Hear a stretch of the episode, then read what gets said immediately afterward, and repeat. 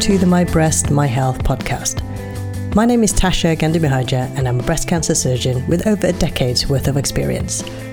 I created this podcast as a place where those who have been affected by breast cancer can connect with each other, share experiences, and learn from each other's life stories. I will also have conversations with experts in the field of medicine, as well as the health and wellness space. So if you want to learn more about this topic, then this is the place to be. The aim of this podcast is simple to create a community where everyone feels empowered to help each other and support one another. This is because I truly believe that together we are stronger. I'm really happy to spend this time with you. So let's start build a community. Hi, and welcome to the podcast. Thank you so much for being here today. If you already subscribe to the show, thank you so much. I'm really, really grateful. And if you're here for the first time, then make sure you subscribe to the show because that way you won't miss any of the future episodes. Today I'll be talking to Dr. Peter Davis, who is a breast pathologist. The role of a pathologist is extremely vital in the diagnosis of breast cancer. Have you ever thought how a breast cancer diagnosis is made just by taking a biopsy or sample of breast tissue? You'd be forgiven to think that it simply involves taking the specimen and looking at it down a microscope. In fact, the whole process is actually a little bit more complicated than that. In this conversation, we explore in more detail what happens when the specimen arrives in his lab and the complex steps that need to be taken before that piece of breast tissue is ready to be inspected by him through the lens of a microscope. It was an absolutely fascinating conversation and one that highlights the amount of work that takes place behind the scenes, which we don't always appreciate. I hope you enjoyed this episode as much as I did interviewing Dr. Peter Davis. Hi, Peter. Hello there. Thank you so much for coming onto the podcast today. Pleasure. You are a consultant pathologist. That's right. Yeah. For those who don't know what a pathologist does, could you explain to us what it is that you do? Okay. So I'm a doctor, medically trained just like all other doctors. So I have the same training as um, as other kinds of doctor. And then I disappear off into pathology training, which after coming out of medical school is probably a sort of three years of junior doctorship and then uh, another six years of training in histopathology. Then continually learning as you go along, basically. But what we do is we are particular kinds of pathologists who study disease by looking at tissue and cells. And there are lots of different kinds of pathologists. Um, microbiologists look at infection, um, hematologists look at blood. Right. Uh, we look at tissue. And okay. by looking at it down the microscope, we work out what's going on in a patient's uh, body. And we do that through small samples that might be taken through a narrow needle or sometimes a punch biopsy from the skin, and then also in bigger surgical specimens. And the idea is that uh, we look at tissue, examine it with the naked eye, dissect a specimen if it's a big specimen, and turn that into something that we can look at down the microscope. And from that, we aim to work out, in essence, what the diagnosis is and what does it mean. And the what does it mean bit is something that we spend an awful lot more time doing these days.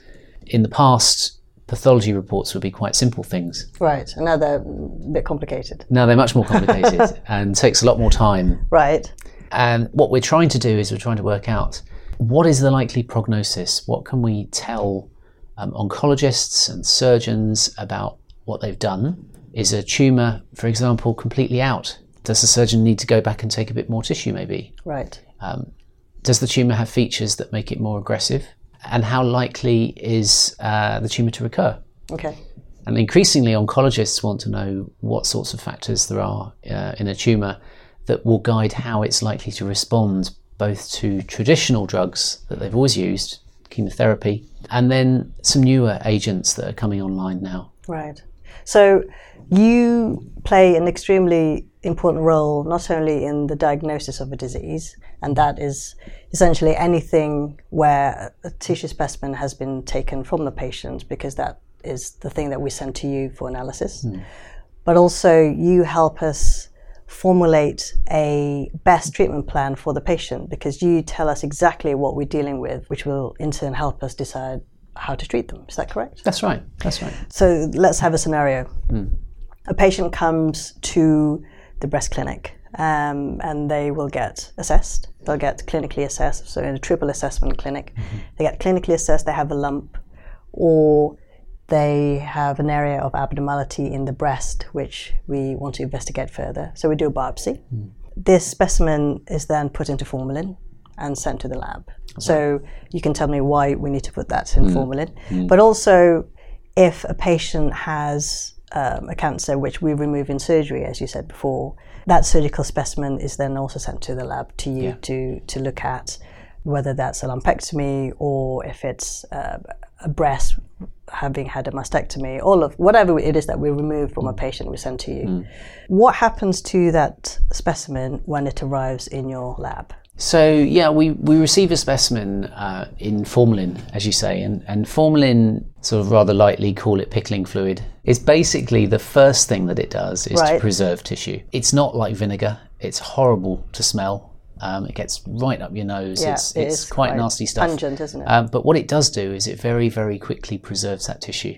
Okay, so it fixes it. It fixes it. Right. And what we mean in particular with relevance to breast cancer with fixation is not just preserving the tissue physically, but also fixing or stopping the turning over of living cells. I see. And okay. when cells are alive, they divide and they grow. And that's something that normal tissue does, but obviously that's something that cancer does a lot mm-hmm. because one of the problems with cancer is that cells grow too quickly. So that's the, uh, one of the definitions of cancer, isn't it? It exactly. continues to multiply and it doesn't it doesn't die. That's right. Yeah. That's right. So, one of the things that we need to know about cancer is how aggressive it is. Okay. And to do that, we give it what we call a grade. And a grade is really a measure, if you like, a reproducible measure of how aggressive that tumour is. And one of the things that is its aggressiveness is the speed at which it's dividing. Okay, so you so, stop by the so the formalin stops that. It does. It stops those cells dividing quickly Okay. And why we need that to st- that to happen really quickly is because one of the things we look at down a microscope is a thing called a mitosis. And that's a thing that a cell does that we can see, which is where the chromosomes are actually dividing okay. to turn one cell into two. So it really helps us to see how many cells in a tumour or a sample of a tumour have a mitosis in them. If we don't fix a sample quick enough, a lot of those mitoses continue. continue Right. And then they become invisible. Even when it's outside of that Even body. outside the body. Right. Okay. Even outside the body. Which is a bit of a thing to get your head around, really, yeah, isn't it? Is it? What the formalin does is it actually acts almost like a snapshot. Right. So it so freezes it, it in time. Freezes that moment in time. Right. We talked about why we put the specimens in formalin. Mm.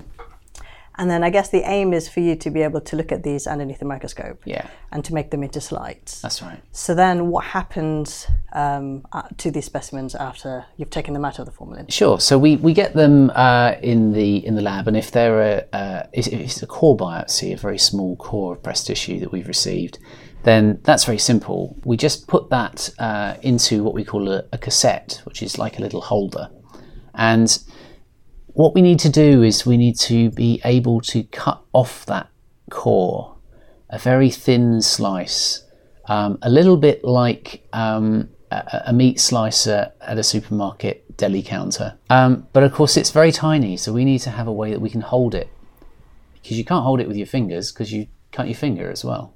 Right, yeah? of course, yeah, yeah. yeah. so what we need to do is we, we need to find some way of holding that tissue firm, and the way we do it is by solidifying it into a block of wax, paraffin wax. Right, that makes sense. Yeah. So you embed it into the wax. So we embed it into the wax. Yeah. Um, but what we need to make sure is that the wax doesn't just surround the tissue, but yeah. actually goes all the way through it. Because otherwise, when we cut it, the tissue jumps out and it keeps okay. jumping out. Um, it's like trying to embed uh, something like a like a grape in wax. Okay. You need it to hold it rather than just surrounding it. So we have to go through a chemical process that dehydrates the tissue, impregnates it with wax, and then by the time that's happened, the tissue has actually been a little bit chemically changed in that it's still the shape that it was, it's still microscopically made of the same stuff, but it's chemically changed so it's ready to be cut So it's dry enough to cut, thoroughly dehydrated, um, and then it's ready to stain. Because if you imagine if you cut a very, very thin slice through something delicate like human tissue, um, it's so thin that it's almost translucent. You can mm. see through it. Yeah, it's much thinner than a human hair. Wow. At that so point. You slice them that finely. That finely. And how many slices would you get from a biopsy? Um, well, we have to be careful. We have to make sure that each slice we cut adds value right. because sometimes we need to do more tests on a piece of tissue than we initially think. Usually, we can get at least 16 or so slices wow, out of out of a piece of tissue. Right. It depends how big the core biopsy is, of course. Okay. Um, but usually, we can get enough out to do the work we need to do and keep some in file for future use just right. in case we need to. So we cut these very thin slices, and they're the things that we then slide onto a piece of glass called a slide. And the tissue is so thin that it sticks to the glass. But what we need to do is um, do a few more things to it before we can actually look at it. We need to stain it in some contrasting colours so we can see the difference between the various bits of tissue that make up breast. And that's often looks like various shades of pink and purple. Yeah, very pretty. Yeah, it's nice. It's yeah. nice. It's it's uh, it's amazing actually. The human body is um, a fascinating thing. Yeah. And it's actually quite a beautiful thing too. Yeah. Really so that's that's the H and E stain. That's what we call the H and E, which is hematoxylin and eosin, which yeah. is just the name of the two, the two kinds of ink we use. Okay. And then we put another thin piece of glass over the top to protect it, and that's the slide. And how long does that whole process take? Um, it takes somewhere between 24 and 48 hours. Okay. Um, it depends on the size of the piece of tissue that we've received, because the fixing process with the pickling fluid, the formalin, takes a little while to get seep through tissue. Okay. So very thin pieces of tissue, like a core biopsy, will fix very quickly. But if we receive a surgical specimen, a big excision, that's going to take quite some time to pickle. And how can you tell whether it's ready? Uh, because it will feel solid. Okay. Um, and it starts to look, um, before we stain it, of course, it Yeah. starts to look a kind of a homogenous, kind of brownish colour. It looks a bit cooked, if you like. Okay, Which so is essentially what up. it is. Yeah, it shrivels up. So it's in formalin, then you embed it in wax. Yep. Then you slice them Yeah. um, to very finely, to you know, to fine slices, and then you stain them. That's right. Um, and then you put them on slide, and then you look at it underneath the, underneath the Yeah, microscope. yeah. And that's when everything becomes clear for you. This is when the magic happens. This is when the yeah, yeah. This is well, the misconception I think about pathology is that we are um, very clever and You we are. can we're cle- Very well, clever Thank you very much. uh, but we're very clever. We can look at tissue under the microscope and immediately make a diagnosis. Is now, not true? it's not quite true. Not quite true. For some diagnoses, it is true. Some diagnoses are very characteristic And very and straightforward. we- very straightforward. Yeah. And I can look at it and I can say, this is a malignant tumour, and this is its name, and this is how it's likely to behave. But often we're dealing with um, things that are precursors to cancer, or even precursors to the precursor. So they may be changes that you see in breast that are not quite normal, but aren't malignant. Okay, so it's a bit more complicated than you know That's that we, we may think. That's right. So, how can you tell whether a cell or you know a specimen contains cells that are cancerous? Okay. Um, well, the earliest changes in a cell that are, are moving towards cancer are probably things we can't see. Um, they're probably mutations that we have ways to pick up through looking at the genetics of the cell, but uh, in terms of daily diagnosis, that's too small for us to Sure. see. Yeah. Uh, so what we're looking for is changes in the cell that change what the cell actually looks like and the way it grows. And breast tissue is made up of a number of different components. There's a, a fatty stroma, which is essentially uh, the tissue in the background that makes up the bulk of the breast, which is fat. Right. And then within it, it has tubes, what we call ducts, Ducts. Um, and it has lobules. And lobules are the parts that basically produce the milk that then moves That down the through ducts. the ducts. That goes through the ducts. Goes through the nipple. Exactly. Yeah. Exactly. There are other elements of tissue within the breast, but those are the basic components. Sure. And each one of those can develop benign proliferative processes, which is where they grow mm-hmm. too much. Right. And then when that growth becomes uncontrolled, that's when cancer can start. So when you look at them underneath the microscope, there are, you know, certain characteristics that make up a cell, like mm. the nucleus and mm. the cytoplasm and all of, mm. you know, these terms come to haunt me from my medical school days, but um, you can decide whether a cell uh, is, I guess, more active than normal by mm. looking at certain things. Is that right? That's right. That's right. So the cells um, individually can start to look wrong. When a cell is growing too fast, it grows from its nucleus because its nucleus provides it with the instructions to grow or not grow. So nuclei tend to become bigger and they tend to uh, exhibit disorderly growth, which is one of the characteristics of cancer. So the nucleus starts to look irregular because it's no longer growing in a tidy, tidy manner. Right. We talked a little bit about mitoses earlier, mm-hmm. And we can start to see more mitoses because the cells are dividing more. So, on an individual level, there are characteristics that tells me that a cell is growing out of control. And you can look and you can see that underneath the microscope. That's right. Yeah, That's and it's quite obvious, isn't it? It is. It is. Um, but we also see uh, changes in groups of cells. So normally, a group of cells will produce a structure. So they will all be growing because they're programmed to grow to form a duct, or they may be cells within a lobule that are programmed by genetics to grow a duct. Mm-hmm. And when they start to go a bit wrong, you can have too many ducts, for example. Right.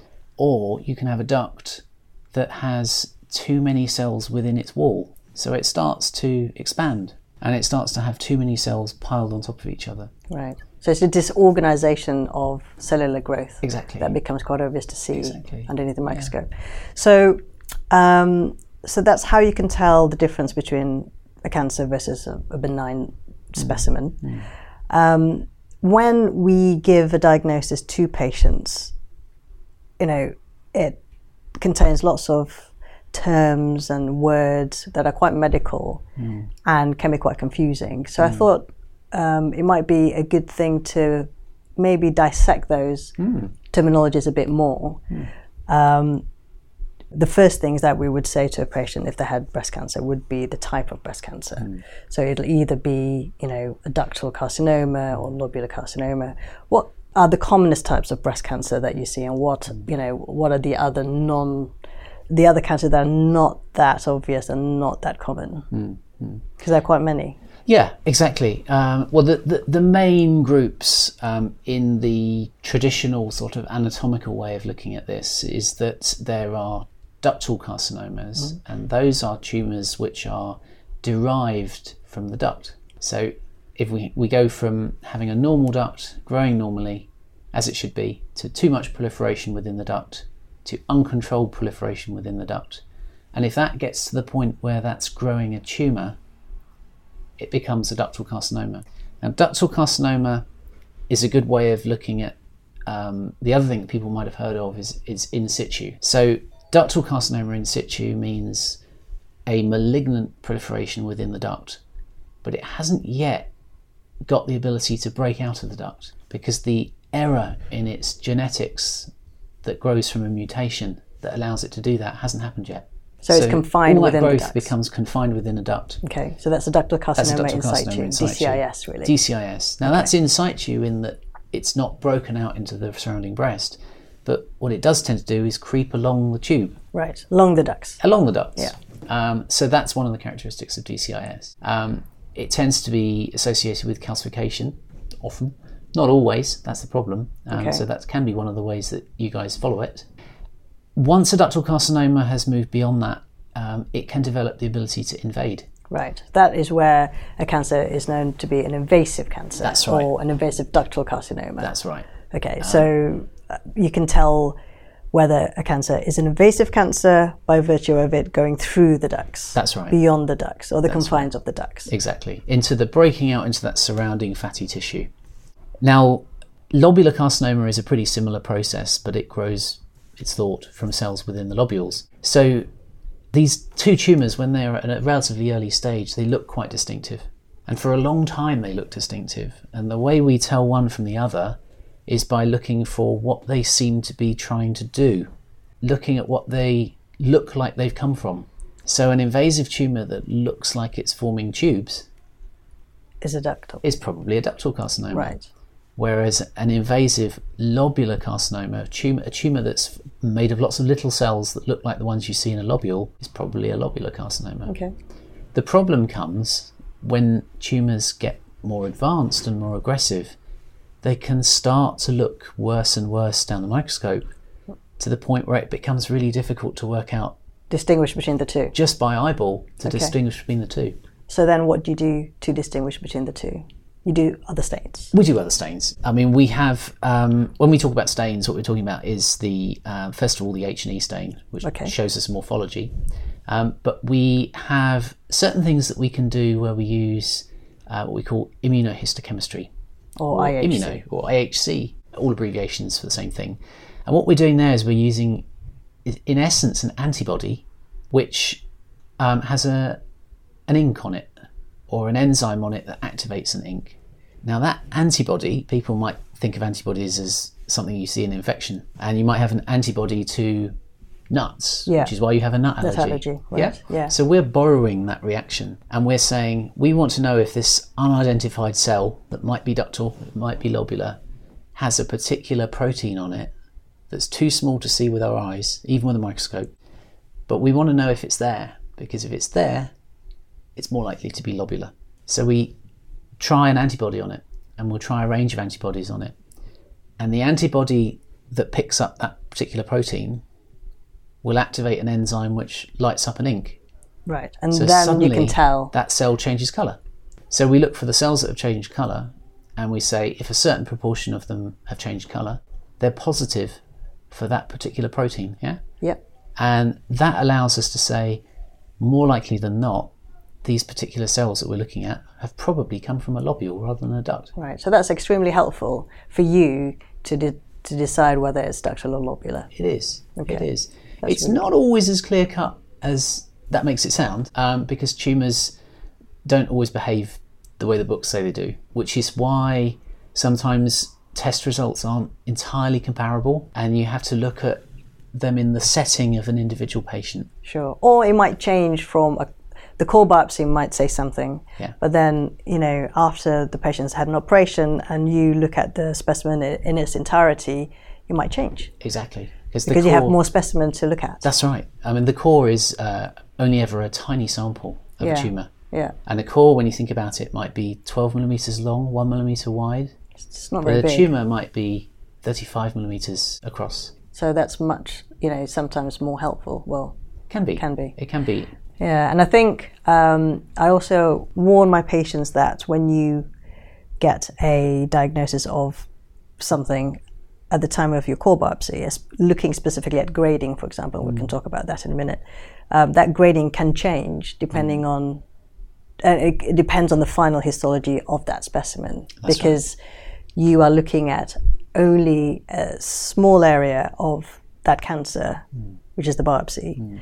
Um, and you might give that a grade two, for example, mm. but that grading might be upgraded to a grade three mm. based on the outcome of that specimen. Absolutely, yeah. So we know that there are three grades mm. one, two, and three. Mm. What are the differences in those three? So we look at and what three... are what is a grade? I guess. Sure. Yeah. Um, well, a grade a grade is a way of trying to identify some features that we can see down the microscope that allow us to reproducibly identify three different sets of likely outcomes for patients. So we try to identify a group who are likely to do quite well, a group who have a more aggressive tumour, and a group that have a more aggressive tumour still. Um, and to do that, it's a product of a lot of research that's happened over the years that's identified features that we can use for this. But what we look at is we look at the degree to which a tumour makes tubes or tubules, um, and we give that a score. So if the tumour is making lots of tubules, um, then we give it a one right. because it's a good feature. If it's not making many tubules, we give it a three because it's a bad feature. So it goes in that direction, one, two, three. We then look at what we call, and it's another technical term, pleomorphism, which is really um, the irregularity of the nucleus. So nuclei of, of tumor, as we said before, nuclei of tumors that are quite aggressive tend to be quite irregular. And this is a way of saying one is very nice, neat, and tidy, almost like normal. Two is somewhere in the middle, and three is nasty, irregular looking, angry nuclei. So it's more pleomorphic. More pleomorphic. And then the last thing we look at is mitotic activity. And that is measured by the number of mitoses you see per a fixed area, and that requires you to calibrate your microscope so you know you're always measuring a fixed area. Right. So everybody's range that you use to count is slightly different depending on what kind of microscope they've got. But we all calibrate our microscopes so that we measure the same area, and then it's just a matter of counting a mitosis. So the more mitosis you see, the more aggressive that Exactly. tumor So not many mitoses is a one, lots of mitoses is a three. Okay. So you look at those three We do. factors. Yeah. And then we put those together. And then the number that we get then affects whether you're in grade one, two, or three. So the higher the number, the higher the grade. Right. And I guess that's a surrogate to how aggressive a cancer might be. It is to a degree. Um, it is only um, it is only one way of looking at cancer. Of course, there are other prognostic scales that look at the um, mutations that tumours have um, and use that to put people into different groups of Right. likely outcome. Um, there are also uh, scoring systems that involve both pathological factors and things like nodal count, how many how many nodes a tumor might have spread to. Um, so there are other ways. Other other factors that Yeah, might yeah. determine whether um, a patient's cancer is more aggressive than somebody else's. Because of course we treat patients depending on their cancer. So Mm. somebody's cancer will be very different to another person's cancer, and their treatment will be entirely different.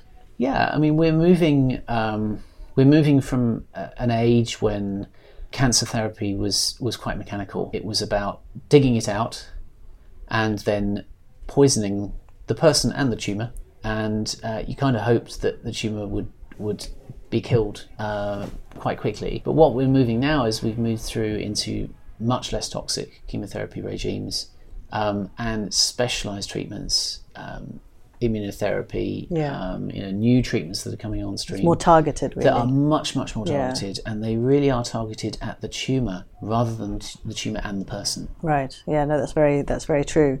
So another kind of factor that we look at when we determine how best to treat a patient is whether the cancer expresses hormone receptors. So, you know, a, a cancer might be what's called ER positive, which is estrogen receptor positive, PR positive, which is progesterone, um, and there's another receptor called the HER2 receptor. Can you explain a bit more about these receptors and why they are important?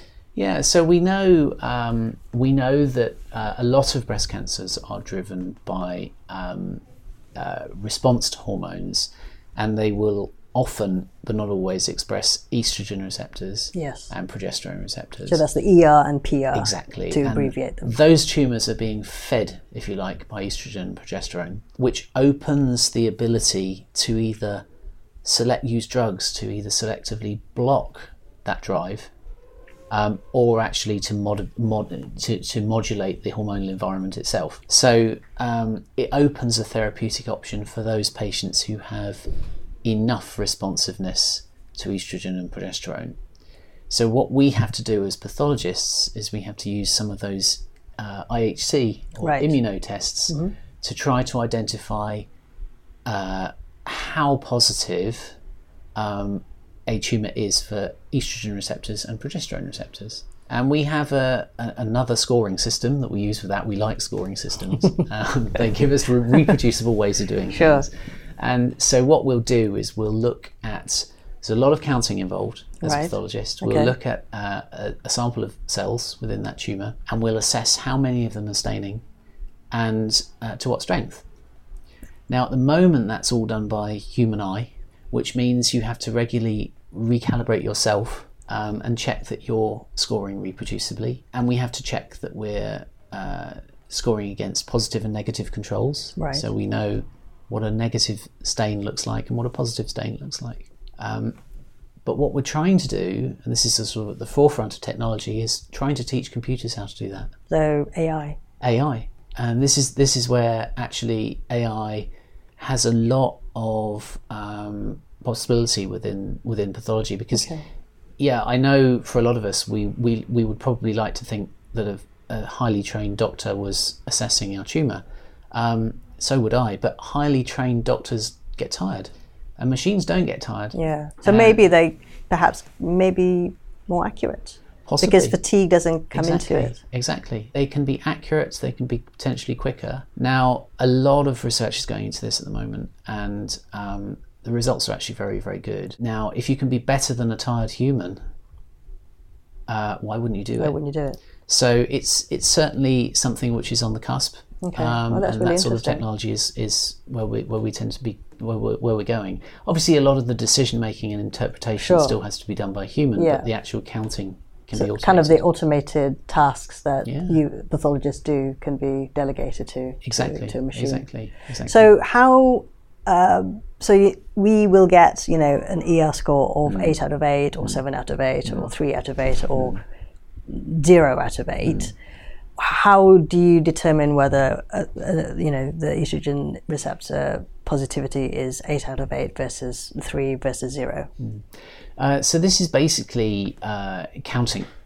And how many? So how? The, well, there are a number of different ways of doing it. Right. Um, the quick score or Allred score, Yeah. um, it has two names. Is is it relatively quick? And what it looks at is it looks at the percentage of cells which stain um, uh, weakly, strongly, um, or moderately, um, and each one of those gets a score. And the score, the two together. So you might say uh, you might score if you have less than one percent of cells staining, it scores a one. Uh, if you have 100%, four or five. Anyway, half. Okay, right. Half. And the other half comes from the intensity. Right. and basically, what we do is we check uh, the intensity of the, cell, the cell staining and the percentage that are staining combined? combined Becomes and that gives that us the eight. Now, where we set the cutoff is two and three. Yes. So two is regarded as negative. Three is regarded as positive. Now, three is still very weak staining. So you say you call it weakly positive. But we call it weakly positive. Yeah. And those are the kind of cases where there may be some sort of discussion with the oncologist over, Right. you know, which which way they think is the best way to proceed. The alternative way of doing it is um, to look for less than or greater than 1% of staining of any intensity. And that usually aligns with the 2 3 cutoff, uh, but not always. So, what we do is we tend to give both. Talk to me about HER2. So HER2 is uh, the human epidermal growth factor receptor, and uh, it is one of the molecules that's involved in cell growth. What we do is we test for that in exactly the same way, or a very similar way, to the way we do um, ER and PR. It's still done by immunohistochemistry, um, but it has a different scoring system. Right. Of course. Of course. Why would it make Why it wouldn't we? any easier? yeah. So we have uh, we have a zero, which is negative. We have a plus one, which is negative. We have a plus two, which is borderline, and then we have a plus three, which is is positive.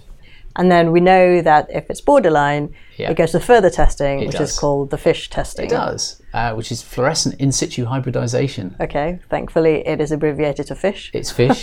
it's gone fishing. It's gone fishing. It's gone fishing, and the fish uh, fish is one of those other things in histology which looks great. It does actually look like fluorescent dyes staining different parts of the cell. It is, as a result, quite technical to report, and so we tend to send it out to another specialist lab to do. right, and it does take a while for it to come back. It does. Um, the problem is at the moment in the UK there are relatively few labs which are doing it, um, and of course, lots of patients need it. So Right, okay. it can mean that there is a little delay in getting it. But I think most of our MDT teams tend to, you know, try to anticipate as much um, how you may manage the patient in different circumstances of how that comes out. Obviously, it is a problem. As we move forward with technology, what we hope is that we can um, start to kind of bring a lot of these things in house. Right. Um, fish itself is um, likely to be reduced in HER2 in the coming years because actually the scoring system for immunohistochemistry is likely to change, which will probably get rid of some of those problems around 2 plus. Okay, so get rid of that ambiguity yeah. and become yeah. either yeah. more binary. Uh, uh, probably more binary, yeah, that's right. I mean, the thing is, though, that the more we know about cancer, the more we know about the other mutations. And that really is the story of pathology because right. we have gone from really simple reports that say cancer completely excised, full stop, to great big long complex reports with lots and lots of data fields that take longer to do and they're more complex to read but they they incorporate much more information that's relevant to an individual patient. Right. So it's becoming much more complex than yeah. years, yeah. you know, a long, long time ago. Yeah. yeah. Um, and I think the receptor positivity is extremely important because mm. that, as you said, guides us to, you know, say to a patient, well, your tumor is this, th- these are the characteristics of your tumor. Mm and therefore we think you would benefit from, you know, antihormonal treatment like tamoxifen or mm. letrozole. Mm. Or you may greatly benefit from chemotherapy if you have, for example, a triple negative cancer. So, um, you know, it is an extremely important part of their cancer treatment. Well, this is where um, we talked earlier about an anatomical view of breast cancer, and that was the traditional view for a long time. But now, of course, increasingly we look at what is the receptor status of that tumor? What is it actually doing? Yes, the biology of the what tumor. What is its biology? That's right. And that has become all important because a lot of the decisions that are now made are based on that individual patient's tumor biology. That's right. And hence the more targeted approach exactly. to cancer treatment. Exactly. The other thing that we do, obviously, in breast cancer surgery is remove um, lymph nodes or glands mm. from the axilla or mm. the armpit. Um, and anybody with an invasive cancer will also have what's called a sentinel node biopsy, mm-hmm. which is removal of a few of the glands if um, the node at time of presentation is normal. Mm. Um, is the process of analyzing lymph nodes the same as what you would do for the breast specimens? It's a little bit different. Um, well, first up, the, the breast excisions, whether they're a, a, breast conserving, whether they're a wide local excision or a mastectomy, they, they tend to be big. Whereas uh, a sentinel node biopsy is usually quite small. Uh, it's usually one or two nodes with a bit of fat around them. So it's maybe uh, a couple of centimeters, a pea to pea size, something yeah, like something yeah. like that, or maybe smaller uh, sometimes. Most actually. of that's fat. Yes. And within that would be a small lymph node, which yeah. is a few millimeters across. Yeah, it's not very big. Not very big. Um, but what we're trying to do is we're trying to use that sample as a very high yield decision making tool. Yes, so very want, important. We want to make the absolute best of that tissue. So what we do is we sample it across its long axis, like slicing up a sausage. Okay, so we don't want right. to slice a sausage in its long plane. Yeah because then we only just see two faces of sausage. But if we slice it across all the way along it, then we see as much area of sausage as we can. Yeah.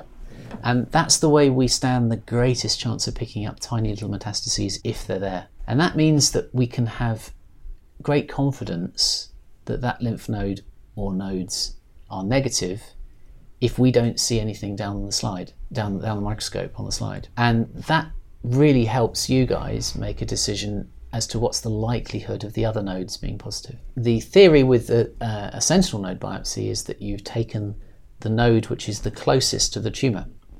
So any tumour that's spreading really has to go through that node yeah, the most important the other node, nodes. The guardian of the, it the is. axilla. It's the yeah. guardian of the axilla. Yeah. So if we are confident that our way of doing our histology means that when we say it's negative, it really is negative, then that gives you the confidence that you can reassure the patient that there isn't or is unlikely to be any tumour in the rest of the axilla. Yeah, no, that's that's really helpful. And presumably the slicing that you do is exactly the same in terms of the diameter and the thickness. Yeah, yeah. Just it's very, not, very thin. Yeah. Yeah, yeah.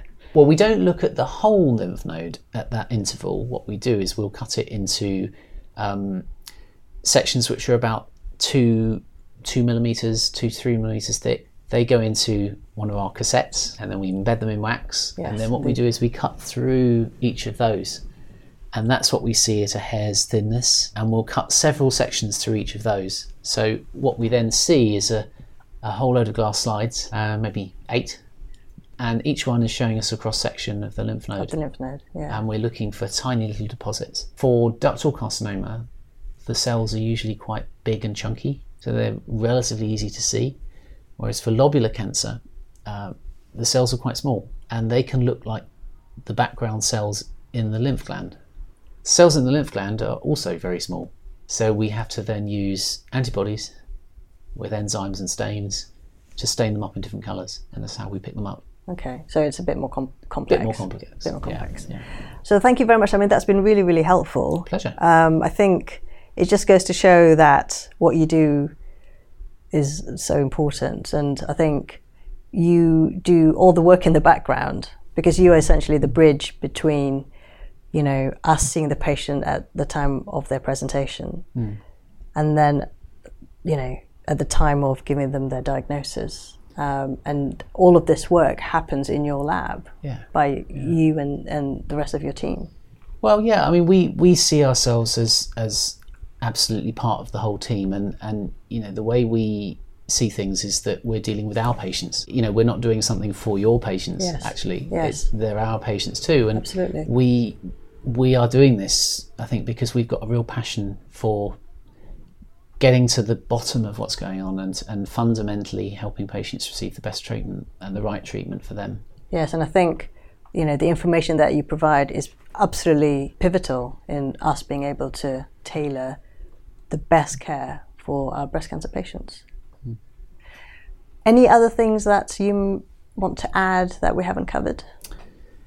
Um, well, I think we uh, really the the thing that's changing in in pathology is that uh, we're moving more and more from traditional morphological uh, work, which is you know looking at the shapes of things essentially yeah. and the color of things, to moving into molecular work and uh, getting to grips with the mutations that we see in different tumors is teaching us so much more about their tumor biology and we don't all have to be research scientists to mm. be involved in research because our daily work with real patients is teaching us more and more about the patterns that we see. And that's teaching us um, how to better tailor treatment to, to individual patients. And uh, we're having to become much more technical, much more advanced. Right. Um, that's coming in lots of different ways. And you know, we, we touched a little bit on AI. And whilst I don't think I'm going to be out of a job immediately, I'm really looking forward to a, technological future. Um, there's going to be a lot more genetics involved, a lot more um, computing power, um, but still with a human head on and a real human passion for getting it right. Well, on that note, thank you so much for giving um, me and the listeners your time. Um, it's been really, really interesting, and hopefully, it will help lots of our listeners today to better learn and better understand their cancer. Great, hope so. Pleasure. Thank you very Thank much. You. What an interesting conversation. Thank you so much to Dr. Peter Davis for his time and his expertise. And I hope you have enjoyed this episode as much as I did. It does highlight what happens in the background and all the work that happens that help doctors diagnose the disease, but also help us design the best treatment plan based on that specific tumor characteristic.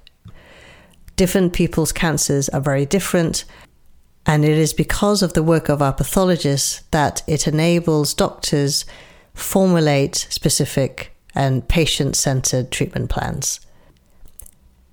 If you've enjoyed the show and you have a few minutes to spare, then I'd be grateful if you could leave a review on Apple Podcast.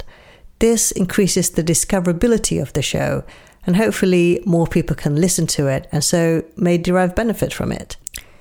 Um, in the next episode, I will be talking about breast examination, and I get this question a lot from people who ask me how best to examine their breast.